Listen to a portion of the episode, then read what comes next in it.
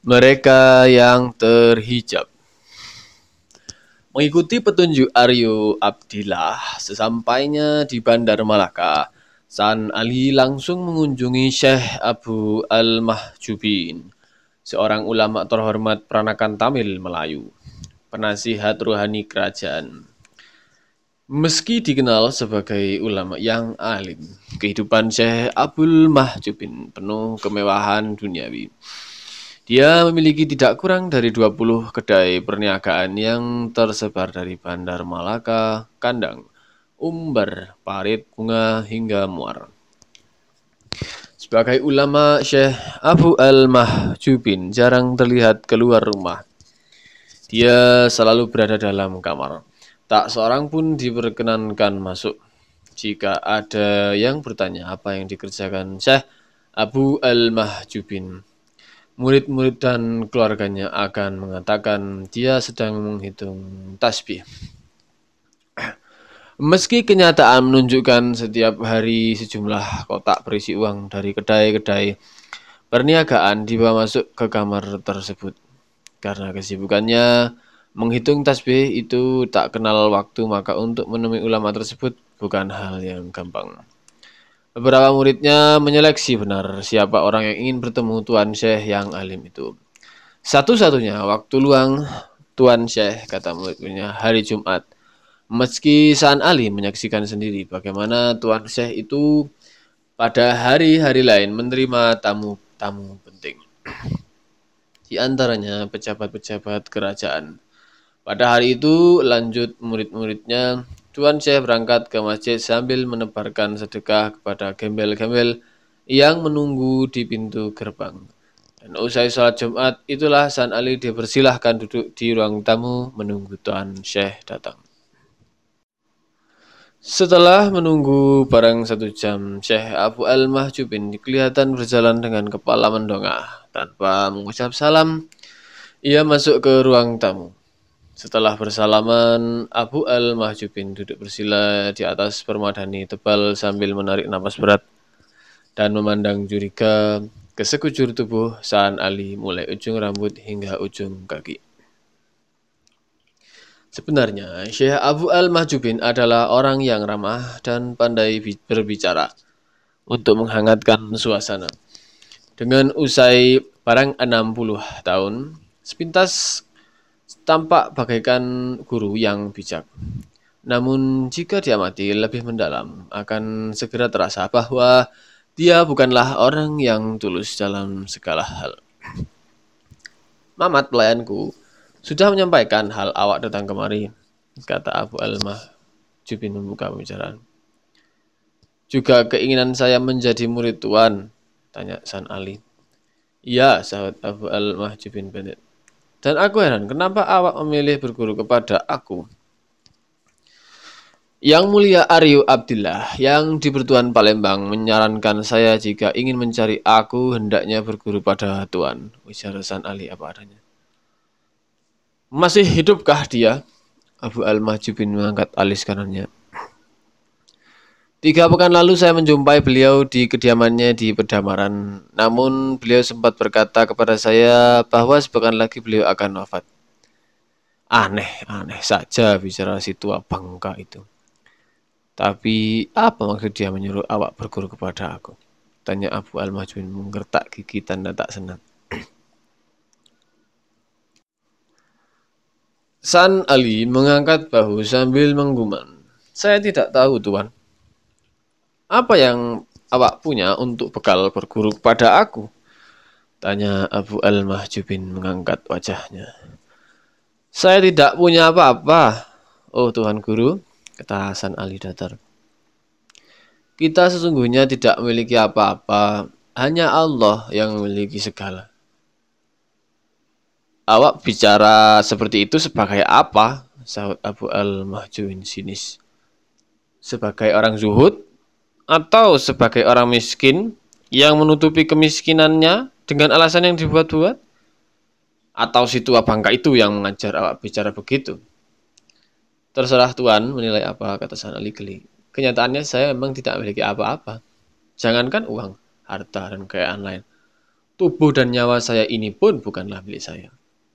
Bagus jika itu yang awak mau. Abu Al-Majubin berkata dengan suara tekan. Mulai sekarang, awak boleh ikut aku. Tapi ingat, awak harus sabar dan tawakal. Awak harus bisa membuktikan jika awak benar-benar orang zuhud yang tidak terpengaruh oleh gemerlapnya dunia. Terima kasih Tuhan. Abu Al-Majubin menerima San Ali di rumahnya. Namun tidak seperti yang diharapkan, Abu Al-Mahjubin justru menempatkan San Ali di sebuah kedai perniagaan yang terletak di sekitar pelabuhan Malaka. Tidak main-main, San Ali dijadikan saudagar yang berkuasa penuh atas kedai tersebut. Karena didudukan sebagai saudagar pengelola kedai, maka pakaian yang harus dikenakan San Ali haruslah pakaian yang pantas bagi saudagar. Ia harus memakai pakaian pakaian yang terbuat dari sutra dengan hiasan benang emas. Terompahnya dari kulit, seikat cincin emas bertahtakan intan menghiasi jari marusnya. Awak harus bisa membawakan diri sebagai saudagar yang jujur dan terhormat. Abu Al-Mahjubin mewanti-wanti. Sebenarnya San Ali hendak menolak dijadikan saudagar karena menurut pikirannya hal itu sangat tidak sesuai dengan jalan yang seharusnya ditempuh dalam mencari aku.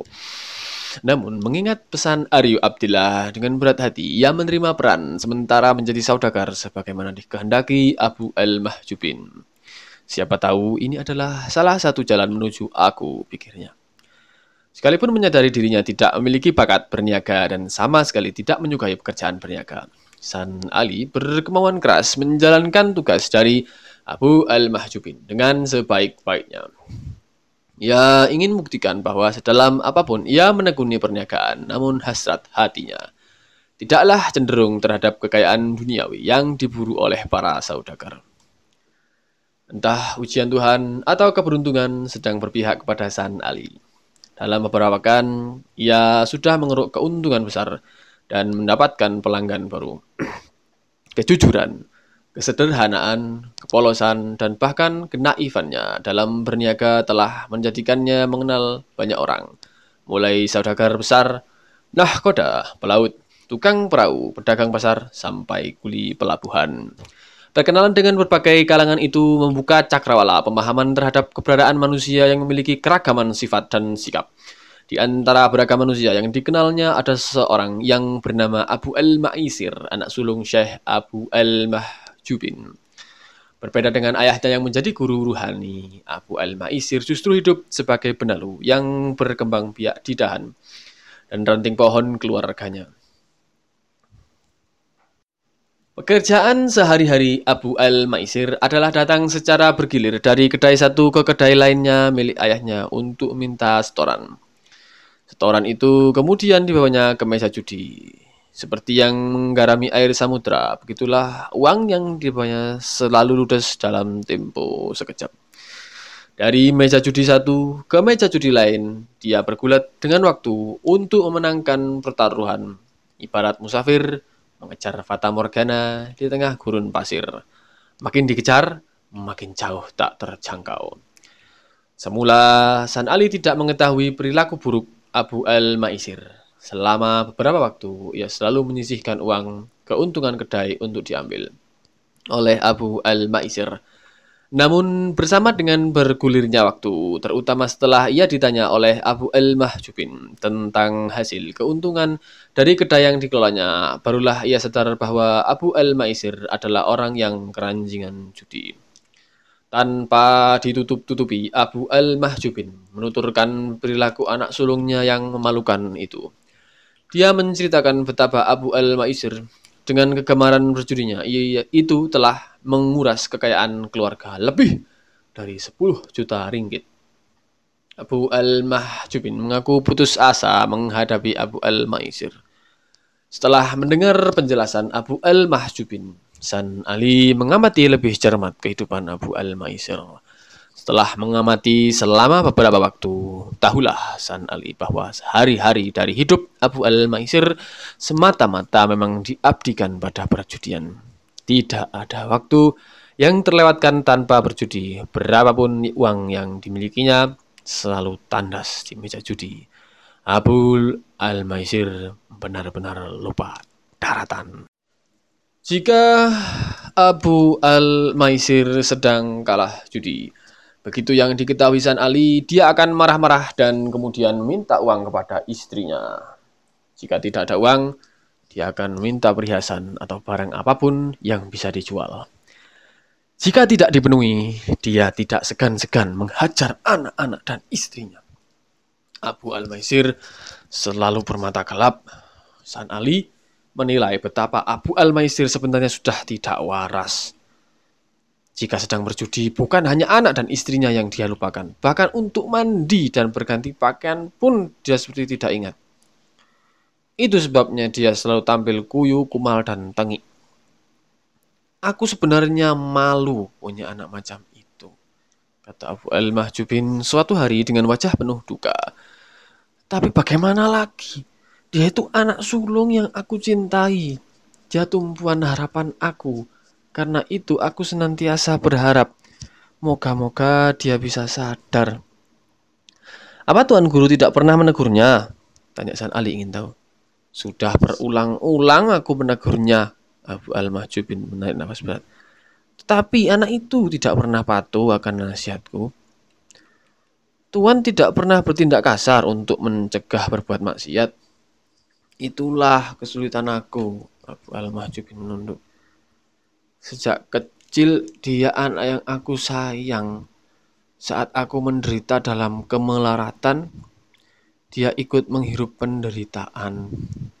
Saat aku dan istri hidup di gubuk beratap ijuk yang bocor, dia tidur kedinginan tanpa selimut kecuali sarung yang aku bebatkan ke tubuhnya. Rangkaian kisah sedih pada masa lalu yang aku alami bersama dia itulah yang membuat aku selalu merasa iba dan kasihan terhadap dia. Saat dia sakit demam, aku berikrar bahwa andai kata dia sembuh, maka segala keinginannya aku akan penuhi. Syekh Abu Al-Majubin melanjutkan kisahnya. Ikrar aku itulah yang sering dia jadikan senjata untuk memukul balik aku. Dia selalu mengatakan sesuai ikrar aku dulu, bahwa aku hendaknya mengikuti keinginannya untuk berjudi. Dia mengatakan bahwa di dunia ini dia tidak ingin satu yang berlebihan, istana, istri cantik, rumah mewah, perhiasan emas, dan permata, kebun yang luas, atau kuda tunggangan yang mahal. Dia mengaku keinginannya sangat sederhana, berjudi, Berangkat dari peristiwa Abu Al-Maisir dengan cermat dan penuh kehati-hatian, San Ali mengamati perilaku anak sulung Syekh Abu Al-Majubin dan teman-temannya sesama penjudi. Ia terutama memperhatikan sifat-sifat mereka. Apa sebenarnya yang mendorong orang-orang seperti Abu Maisir sampai lupa daratan jika sudah berjudi? Melalui perenungan mendalam, San Ali beroleh hikmah kenapa syariat melarang perbuatan judi. Sebab perbuatan itu ternyata mengarahkan dan membiasakan manusia untuk berwatak egois dan mau memenang sendiri. Contoh sederhana, para penjudi pada dasarnya tidak memiliki sahabat dan saudara. Bayangkan meskipun berkawan akrab, jika sudah berada di dalam arena judi, wajib dikalahkan dan dirampas miliknya. Watak penjudi jelas watak eksploitatif yang merugikan dan mengakibatkan ketidakseimbangan kehidupan bermasyarakat. Dan yang paling pokok adalah penjudi cenderung melupakan Tuhan karena dari waktu ke waktu yang diingat hanyalah kemenangan dan bagaimana cara mengalahkan lawan. Ada sebuah peristiwa yang melukai jiwa San Ali. Setidaknya yang berkenaan dengan kisah pedih para penjudi. Suatu saat ia mendapati seorang saudagar Cina bernama Xian Chua, kawan judi Abu Al-Maisir, tega menggadaikan istrinya gara-gara kalah berjudi. Betapa bodoh Xian Chua. Sudah seluruh miliknya ludes, istrinya pun tergadai. Bagi San Ali, kasus Xian Chua benar-benar kebodohan yang tak bisa diampuni. Sementara di kalangan kuli bangunan, mereka beberapa kali terlibat perkelahian yang berakhir dengan pembunuhan. Bahkan yang sering terjadi para kuli pelabuhan itu tertangkap mencuri gara-gara tak kuat menahan hasrat untuk berjudi. Lain Abu Al-Maisir, lain pula Abu Al-Khamrun. anak kedua Syekh Abu Al-Mahjubin. Beda dengan kakaknya. Abu Al-Khamrun gemar sekali mabuk-mabukan. Namun berbeda itu, perbedaan itu hanya pada tingkat kegemaran. Intinya, keduanya adalah benalu. Abu Al-Khamrun pun suka meminta uang pada para pengelola kedai ayahnya. Lebih parah lagi, dia sering mengganggu orang lain jika sedang mabuk. Abu Al-Hamrun dikenal sebagai pemabuk yang suka berkelahi. Anak kedua Syekh Abu Al-Majubin itu juga terseret melakukan perzinaan di rumah-rumah pelacuran. Jika sudah mabuk, dia melupakan anak-anak dan istrinya. Pekerjaan sehari-hari diabaikan. Satu-satunya pekerjaan rutin Abu Al-Hamrun adalah menunggu datangnya sore hari Ketika orang usai bekerja, saat itulah dia bersama kawan-kawannya menikmati minuman keras di lepau tua sambil bernyanyi tertawa-tawa, menari-nari, menantang-nantang, memaki-maki dan sering berujung dengan perkelahian antara sesama pemabuk. Di antara anak-anak Syekh Abu Al-Mahjubin, yang paling menjengkelkan San Ali adalah Abu Al-Kadzib, si bungsu Hari-hari dari kehidupan Abu Al-Khatib dilalui dengan pekerjaan utama sebagai penipu ulung. Entah belajar dari mana Abu Al-Khatib ini sehingga dia sangat pandai bermanis tutur dan kata, sopan santun, ramah tamah, dan penuh janji indah sehingga setiap orang yang diajak bicaranya berbicara selalu mempercayainya. Ujung perilaku Abu Al-Khatib adalah sumpah serapah dari orang-orang yang menjadi korban tipuannya.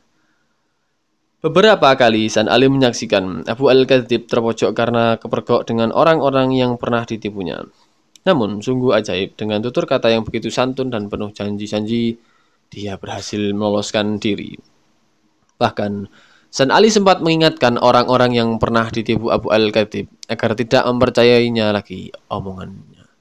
Anehnya, orang-orang yang sudah pernah tertipu itu masih juga percaya pada janji-janji Abu Al-Kadzib dan mereka tertipu kembali. Setelah mengamati dengan cermat, San Ali merasa sangat heran ketika mengetahui kehidupan nyata Abu Al-Ghazib. Bayangkan, Abu Al-Ghazib bukanlah senjudi atau pemabuk. Dia adalah penipu yang setiap saat berhasil mereguk keuntungan. Anehnya, uang yang diperolehnya dari menipu itu ternyata selalu ludes tanpa sisa. Setelah dia mati lebih dalam, San Ali beroleh penjelasan bahwa Abu Al-Ghazib ternyata sering mengeluarkan uang untuk membiayai anak-anak istri atau mertuanya yang sakit. Dia juga sering menyuap petugas yang menangkapnya. Bahkan yang mengherankan karena susah diterima akal, Abu Al-Ghazib yang kampiu menipu itu sering kehilangan uang karena dicuri, dirampok, dan bahkan ditipu orang. Uang yang dikumpulkan anak ketiga Syekh Abu Al-Mahjubin itu banyak dikeluarkan untuk membeli barang-barang mewah. Hampir tiap pekan, Abu Al-Khatib selalu membeli pakaian bersulam benang emas dan berhias manik-manik. Tidak itu saja, dia melengkapi diri dengan keris-keris bergagang emas dengan bertahtakan intan dan permata. Cincin-cincin yang dikenakannya selalu dihiasi permata yang langka. Bagi yang belum kenal dekat dengan Abu Al-Khatib, selalu muncul kesan bahwa anak bungsu Syekh Abu Al-Mahjubin itu adalah salah seorang pangeran di antara putra-putra sultan. Kesan itu timbul karena penampilannya memang selalu mewah dan mengesankan gerak-gerik kebangsawanan. Namun bagi yang sudah kenal dekat, apalagi pernah ditipu, tentu akan segera mafhum. Dia berpenampilan seperti itu untuk menipu calon korbannya. Semakin dalam San Ali mempelajari peri kehidupan manusia yang dikenalnya, terutama keluarga Syekh Abu Al-Mahjubin. Ia semakin dapat membaca dan memahami sifat dan kecenderungan-kecenderungan manusia yang berpangkal dari dorongan nafsu, lawamah, su'iyah, dan amarah yang tak terkendali. Dalam memandang contoh perilaku keluarga Syekh Abu Al-Mahjubin, ia tidak lagi melihatnya sebagai perilaku individu, tetapi sebagai sebuah kemestian dari sifat dan perbuatan manusia akibat dorongan ketiga nafsu buruk yang tak terkendali. Dengan kecerdasan pikiran dan ketajaman mata hatinya, San Ali menangkap bagaimana citra diri manusia-manusia yang hidupnya dikendalikan oleh ketika nafsu lawamah, su'iyah, dan ammarah melahirkan sifat-sifat buruk takabur, kiber, ujub, ria, ghadab, tafakhir, bukhul, hubul, mal, riba, dan namimah. Sifat-sifat buruk, takabur, kiber, ujub, ria, ghadab, tafakhar, bukhul, hubul mal, ribah, dan namimah yang berujung pada munculnya perselisihan. Dengan pemahaman seperti itu, San Ali menyimpulkan betapa andai kata Allah tidak menurunkan syariat agama ke permukaan bumi. Niscaya kehancuranlah yang akan menimpa manusia. Sebab Sifat-sifat yang muncul dari ketiga nafsu itu bermuara ke kebinasaan. Masing-masing ingin menguasai yang lain. Dalam keadaan tercekam oleh pengaruh nafsu tersebut, maka kesadaran manusia akan terhijab dari cahaya kebenaran. Maksudnya, semakin kuat seseorang hidup dalam lingkaran nafsu, maka akan semakin tebal dinding hijab yang menutupinya dari cahaya kebenaran. Bagi San Ali, persoalan sifat dan perbuatan manusia yang terkungkung oleh kuatnya hawa nafsu itu hanya bagian dari persoalan yang lebih besar, yakni tentang takdir ilahi yang berkaitan dengan orang yang beruntung yang bakal menjadi penghuni surga dan orang-orang sial yang akan menghuni neraka. Kenapa Allah membagi manusia beruntung dan manusia sial? Betapa kasihan orang-orang yang ditakdirkan bernasib sial.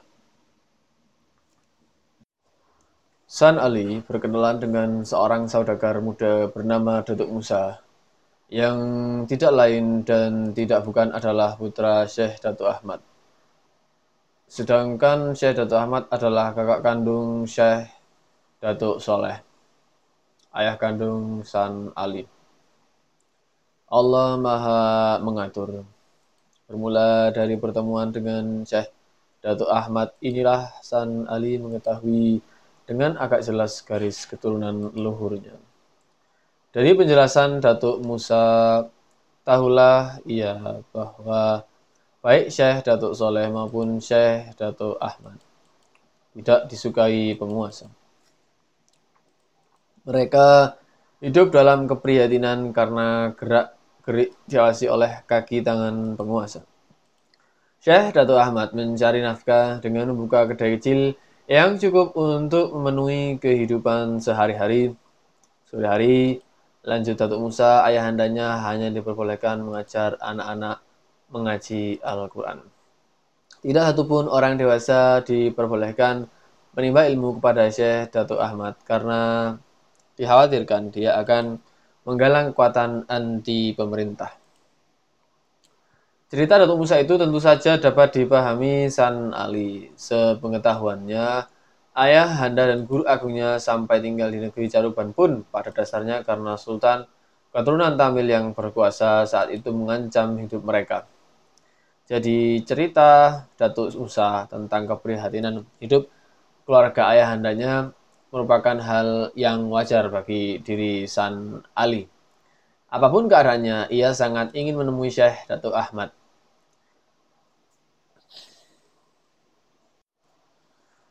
Akhirnya, pada suatu malam, dengan penuh kehati-hatian, San Ali diantar Datuk Musa menjumpai Syekh Datuk Ahmad yang tinggal di sebuah rumah sederhana di pinggiran Bandar Muar. Di depan rumah itu ada kedai kecil agak ke samping kiri ada surau untuk anak-anak mengaji. Meski hidup dalam kesederhanaan, tampak sekali kesan bahwa Syekh Dato Ahmad adalah orang yang disegani. Ada pancaran wibawa dari rumah sederhana yang dihuninya. Seekor harimau, begitu pikir San Ali. Tetaplah harimau, meski dimasukkan ke kandang kambing. Pertemuan antara San Ali dan Syekh Datuk Ahmad berlangsung dengan penuh rasa haru. Syekh Datuk Ahmad dengan berjujuran air mata memeluk tubuh San Ali erat-erat seolah tak ingin melepasnya. San Ali merasa sesak memenuhi dadanya. Ia dekap tubuh renta kakak kandung ayahandanya yang tak pernah ia ketahui wajahnya itu. Ia membayangkan Syekh Datuk Ahmad adalah ayahanda yang ia rindukan selama bertahun-tahun. Sudah sebulan ini, kata Syekh Datuk Ahmad Risa, aku selalu bermimpi didatangi si Soleh. Tidak tahunya awak sudah sampai kemari. Meski Soleh sudah meninggal, awak adalah bagian dari jiwanya yang tetap hidup. Awak harus bisa meneruskan perjuangan keluarga kita di dalam menegakkan kebenaran di muka bumi. Awak adalah harapan keluarga besar kita. Aku berharap moga-moga awak memiliki semangat juang seperti si Soleh yang tak mau tunduk kepada siapa pun dalam menegakkan kebenaran kebenaran ilahi. Guru agung saya, Syekh Datuk Kahfi, Saud San Alim.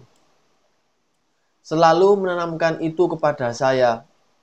Ia selalu menekankan bahwa di setiap kesempatan apa pun, saya harus tetap berjuang membawa kebenaran. Di setiap keadaan saya harus bisa menjadi cahaya penerang bagi mereka yang kegelapan. Ia selalu berwasiat agar saya tak kenal menyerah menghadapi tantangan seberat apa pun. Ah, aku tidak menyangka jika anak aku, si Kahfi, berhasil menjadi orang besar di rantau. Kata Syekh Datuk Ahmad mengusap air mata. Alhamdulillah ya Allah, Engkau angkat derajat kami melalui anak kami. Alhamdulillah ya Allah. Uwa, tanya San Ali dengan kening berkerut. Benarkah Syekh Datuk Kahfi adalah putra Uwa? Ya, dia si Kahfi anak sulungku, sahut Syekh Datuk Ahmad masih kucuran air mata. Dia kakak si Bayan dan si Musa. Si Bayan sekarang tinggal di Mekah. Sudah 20 tahun lebih ya di sana. Menurut berita, ia menjadi guru dan disebut orang dengan nama Syekh Datuk Bayanullah. Dan si Kafi aku tak mengira kalau dia juga jadi guru.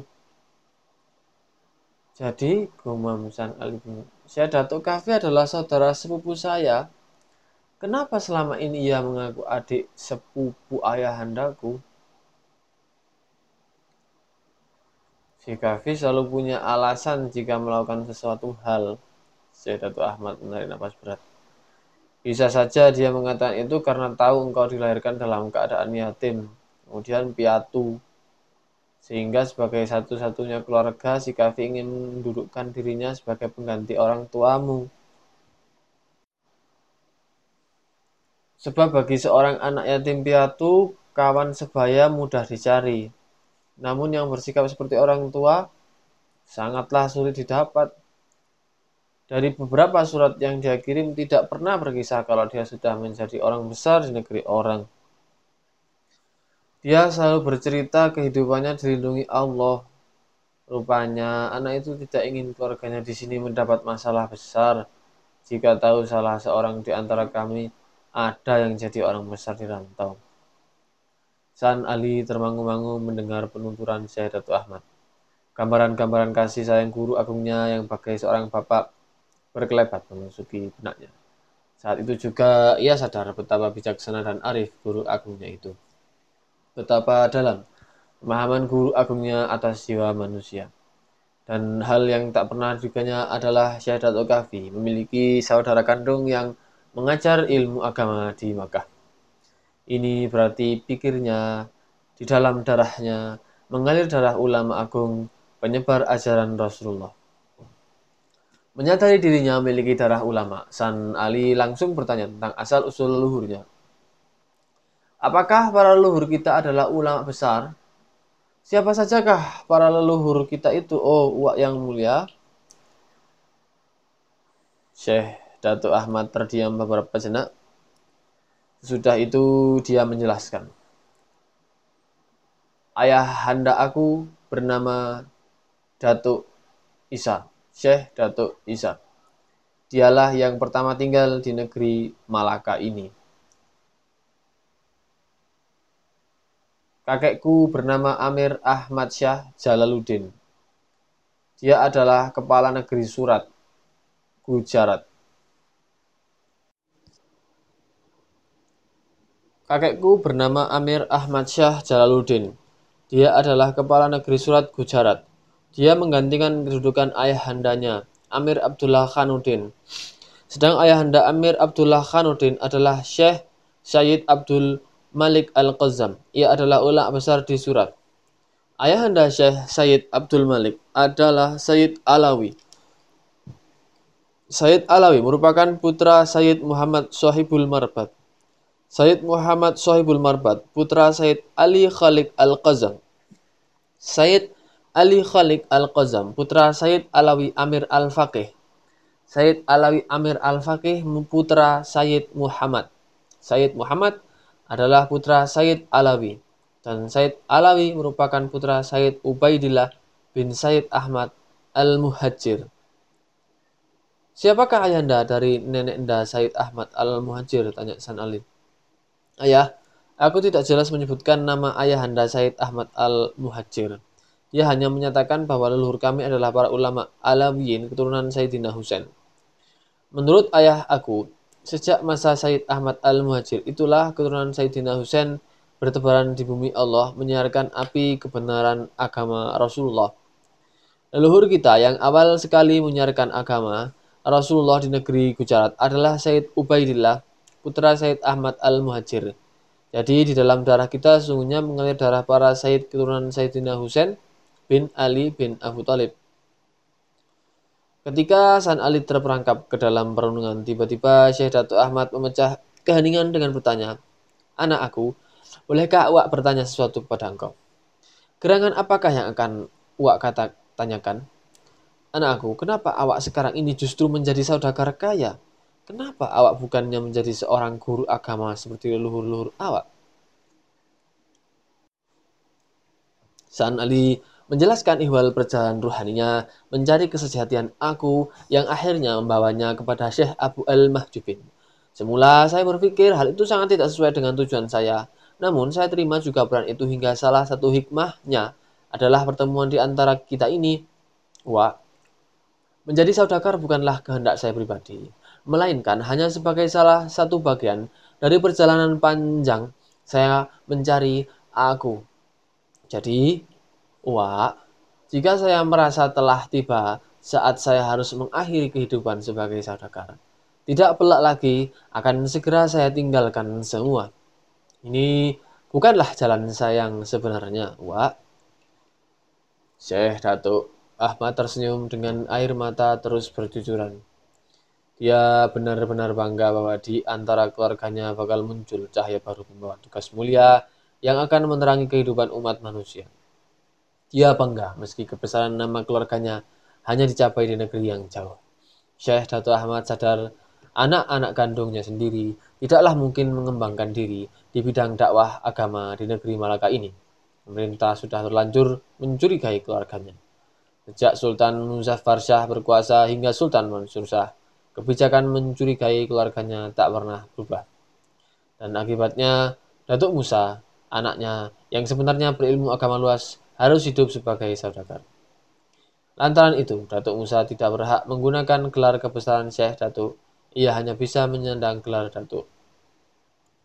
Anak saudara aku, kata Syekh Datuk Ahmad. Sebenarnya keluarga kita sangat banyak. Tetapi kita tidak tahu di mana mereka sekarang berada. Menurut ayah aku, dia memiliki saudagar tiga, saudara tiga orang, yaitu Syekh Said Jamaluddin Hussein, Syekh Said Malik Ibrahim, dan Syekh Datuk Imam Wardah. Syekh Sayyid Jamaluddin Hussein, menurut ayah aku, tinggal di Samarkand dan menjadi guru agung di sana. Syekh Sayyid Malik Ibrahim menjadi guru agung di Jawa. Sedang Syekh Datuk Imam Wardah menjadi imam bagi jamaah muslim di negeri Kedah. Gelaran Syekh Datuk bagi ayah aku dan saudaranya Imam Wardah didapat dari Sultan Pasai yakni Sultan Zainal Abidin Bahian Syah. Dan kemudian dikukuhkan lagi oleh Sultan Malaka yaitu Sultan Megat Iskandar Syah. Berarti kita masih punya keluarga di Samarkand, Kedah, dan Jawa. Yang di Kedah sudah tidak ada, kata Datuk Ahmad. Sebab paman aku itu ketika wafat tidak memiliki keturunan. Dia dimakamkan di Pasai, sedang yang di Samarkand dan Jawa dikabarkan menjadi ulama besar. Salah satu putra Syekh Said Jamaluddin Husin yang bernama Said Ibrahim, kata ayah aku, pernah singgah di Gujarat dan bertemu dengan ayah aku di sana. Said Ibrahim ingin pergi ke Kedah dan Jawa untuk menemui paman-pamannya. Tetapi sudah itu ayah aku tidak pernah lagi terdengar berita. Mendengar uraian uaknya, San Ali merasakan daya hidup memancar dari kedalaman jiwanya. Ia seperti menemukan harta karun tak ternilai. Harta karun itu adalah keluarga. Ia ternyata tidak sebatang kara tanpa sanak dan keluarga. Dan yang paling menggembirakan keluarganya lahir dari lingkungan Said keturunan Sayyidina Husain, cucu Rasulullah. Anak saudara aku, kata Syekh Datuk Ahmad dengan gemetar memanggil kedua Pak Husain Ali. Sekarang harapan aku dan harapan seluruh keluarga kita hanya ditujukan kepada awak. Maka sejak saat ini awak harus menggunakan gelar kebesaran keluarga kita. Awak akan aku beri nama baru dengan gelar kebesaran keluarga kita. Apakah awak bersedia? Apa pun yang awak berikan akan saya terima. Apa pun yang Uak berikan akan saya terima, kata San Ali memegangi kedua tangan Syekh Datuk Ahmad. Hanya doa, berkah, dan restu dari Uak yang selalu saya harapkan. Semoga saya kuasa menjalankan pesan-pesan dan amanat keluarga kita. Ingat, ingatlah, oh anak saudara aku, sejak kini awak akan disebut orang dengan nama Datuk Abdul Jalil. Jika awak nanti menjadi guru agama yang arif dan bijak, awak berhak menggunakan gelar nama Syekh Datuk Abdul Jalil. Semoga Allah senantiasa merahmati awak. Semoga awak bisa mencapai cita-cita awak dan senantiasa menjadi hamba dari Rabb Al-Jalil yang sejati. Amin. Nama baru itu tanpa diduga membawa perubahan besar bagi kehidupan San Ali. Gerak-geriknya mulai diamati oleh para pembantunya yang mendapat tugas khusus dari Syekh Abu Al-Mahjubin. Beberapa pejabat kerajaan rupanya telah memberitahu Syekh Abu Al-Mahjubin tentang kemunculan keluarga Syekh Datuk Soleh dalam wujud Datuk Abdul Jalil. Saudagar kepercayaannya yang mengenalkan diri dengan nama San Ali. Syekh Abu Al-Majubin menyadari benar bahaya yang bakal dialaminya jika terus memiliki kaitan dengan Datuk Abdul Jalil. Dia lantas mencari jalan agar saudagar kepercayaannya itu terlepas sama sekali dari lingkaran kehidupannya. Meski perniagaannya maju pesat dan untung berlimpah, dia tetap mengutamakan keselamatan diri dan keluarganya. Apa pun yang terjadi, San Ali alias Datuk Abdul Jalil harus terpisah dari kehidupannya. Begitu pikir Syekh Abu Al-Mahjubin. Setelah berpikir keras, akhirnya dia menemukan titik lemah Abdul Jalil, yakni kebiasaan membelanjakan uang keuntungan usaha. Abdul Jalil selalu menyisakan separuh dari keuntungan yang diperolehnya untuk dibagi-bagikan kepada kuli atau gelandangan yang berkeliaran di pelabuhan. Kegemaran Abdul Jalil itu oleh Syekh Abu Al-Majubin dijadikan alasan untuk marah besar. Satu pagi dengan lagak bersungut-sungut, dia mendamprat Abdul Jalil. Dia menilai Abdul Jalil telah melakukan kemubaziran dengan membuang-buang uang tanpa guna dan manfaat. Abdul Jalil yang sejak awal tidak sedikit pun tertarik menjadi sadagar dengan tenang menjawab semua damratan Syekh Abu Al-Mahjubin sambil tertawa. Tuan guru tak perlu marah. Saya tidak merugikan Tuhan dengan apa yang telah saya lakukan. Apa yang sudah saya lakukan adalah tuntunan agama, agama kita. Bagaimana awak bisa bilang tidak merugikan? Bagaimana awak bilang perbuatan mubazir itu tuntunan agama kita? Kata Syekh Abu Al-Majubin dengan wajah merah. Berapa besar uang yang sudah awak hamburkan? Tidakkah awak pernah menghitungnya? Bukankah itu hanya separuh dari keuntungan? Abu Jalil mengerutkan kening. Bukankah Tuan Guru tidak rugi apa-apa? Tapi andai kata tidak awak ambil separuh, keuntungan itu masih utuh. Apakah awak tidak merasa aneh dengan tindakan membagi-bagi uang itu? Tanyakan kepada seluruh saudagar di Malaka dan di seluruh dunia, adakah mereka yang berbuat seperti awak? Syekh Abu Al-Majbin marah sambil menggertak gigi. Tuan Guru, kata Abdul Jalil tertawa dengan nada mengejek. Apakah Tuhan mengendaki saya sebagai orang upahan? Berapa Tuhan membayar upah saya? Maksud saya jika guru tidak berkenan dengan apa yang telah saya lakukan, maka anggaplah uang yang saya bagi-bagikan itu sebagai upah saya. Hak saya. Awak adalah murid aku, sergah Syekh Abu Al-Majubin. Awak aku jadikan saudagar bukanlah sebagai pegawai aku, melainkan sebagai murid aku. Awak aku latih sekaligus aku uji, apakah hati awak terpaut dengan kekayaan duniawi atau tidak. Jadi awak jangan berbicara tentang upah. Apakah Tuan Guru menganggap saya sebagai budak? Tanya Abdul Jalil tegas. Aku tidak pernah menilai begitu. Itu adalah anggapan awak sendiri yang tidak memahami bagaimana maksud aku yang sebenarnya. Kata Syekh Abu Al-Majumin datar. Tuan Guru, sergah Abdul Jalil dengan wajah mengeras. Tuhan telah melihat sendiri bahwa sampai sejauh ini hati saya tetap tidak terpaut dengan harta benda duniawi. Bahkan Tuhan Guru tahu bahwa uang dari kedai ini lebih banyak dihamburkan oleh Abu Al-Maisir, Abu Al-Khamrun, dan Abu Al-Kadzib, anak-anak Tuan Guru terkasih daripada oleh saya. Sebab itu, oh Tuan Guru, izinkanlah saya meninggalkan pekerjaan ini. Terbukti sudah bahwa hati dan pikiran saya tetap tidak terpengaruh bisikan duniawi Sampai kapan pun saya bekerja sebagai saudagar. Tetapi bukankah dengan tetap menjadi saudagar, awak dapat terus mempertahankan kebersihan hati dan pikiran awak dari bisikan duniawi? Syekh Abu Al-Majubin mencoba memancing. Tuan Guru, kata Abu Salim mendesah, jika sebongkah batu hitam ditetesi air terus-menerus, maka satu saat batu itu akan berlubang. Begitu juga jika saya menggeluti pekerjaan sebagai saudagar, satu saat kelak hati dan pikiran saya akan berhasil dilubangi oleh setan yang bakal menjerumuskan saya ke jurang kecintaan duniawi. Bagaimana mungkin saya bisa menemukan aku jika setiap hari yang saya kerjakan hanya menghitung aku dan aku kerdil, yaitu benda-benda duniawi yang ditutup hijab berlapis-lapis dari aku sejati? Akhirnya Syekh Abu Al-Mahjubin dengan berpura-pura berat hati melepas kepergian Abdul Jalil. Namun dia merasa ada kosongan bersih maharaja lelah di dadanya. Dia merasa pedih menyaksikan tekad Abdul Jalil yang begitu kokoh menghadapi berbagai ujian berat. Andai kata dia yang harus menghadapi nasib serupa mengelola kedai perniagaan selama hampir tiga tahun. Dan saat mendapat untung besar kedai itu harus ditinggal begitu saja tanpa membawa apa-apa. Tentu dia merasa berat hati. Lepas dari kelegaan akibat hidupnya terbebas dari Abdul Jalil yang dicurigai penguasa. Syekh Abu Al-Mahjubin merasakan betapa jauh di dalam relung-relung jiwanya.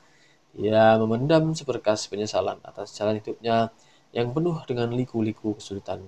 Melintasi samudera, gunung, lembah, jurang, dan ngarai benda yang tak bertepi. Ia sadar bahwa keberadaan aku dirinya sudah terhijab oleh berlapis-lapis tirai bendawi dari aku. Dia sadar lantaran keterhijaban itu, maka ketika anaknya terprosok ke dalam lingkaran kemaksiatan yang bakal membawanya ke tunggu neraka. Sebagai guru rohani, Syekh Abu Al-Mahjubin sebenarnya mengetahui bahwa kehidupannya yang dilingkari kemewahan dunia adalah kehidupan yang jauh dari kebenaran ilahi. Dia sadar telah terjebak dalam lingkaran kemunafikan, berkata-kata dengan nasihat dan fatwa-fatwa agama, namun pada kenyataannya malah melanggar segala yang ditetapkan agama. Ketika mulutnya berkata tentang cinta dan ketaatan kepada Allah, maka hati dan perbuatannya menunjukkan cinta dan ketaatan kepada selain Allah. Bahkan anak-anak yang diharapkannya saleh ternyata menjadi ahli maksiat. Tetapi bukankah segala apa yang aku jalani sekarang ini adalah kehendaknya juga? Guamnya menghibur diri.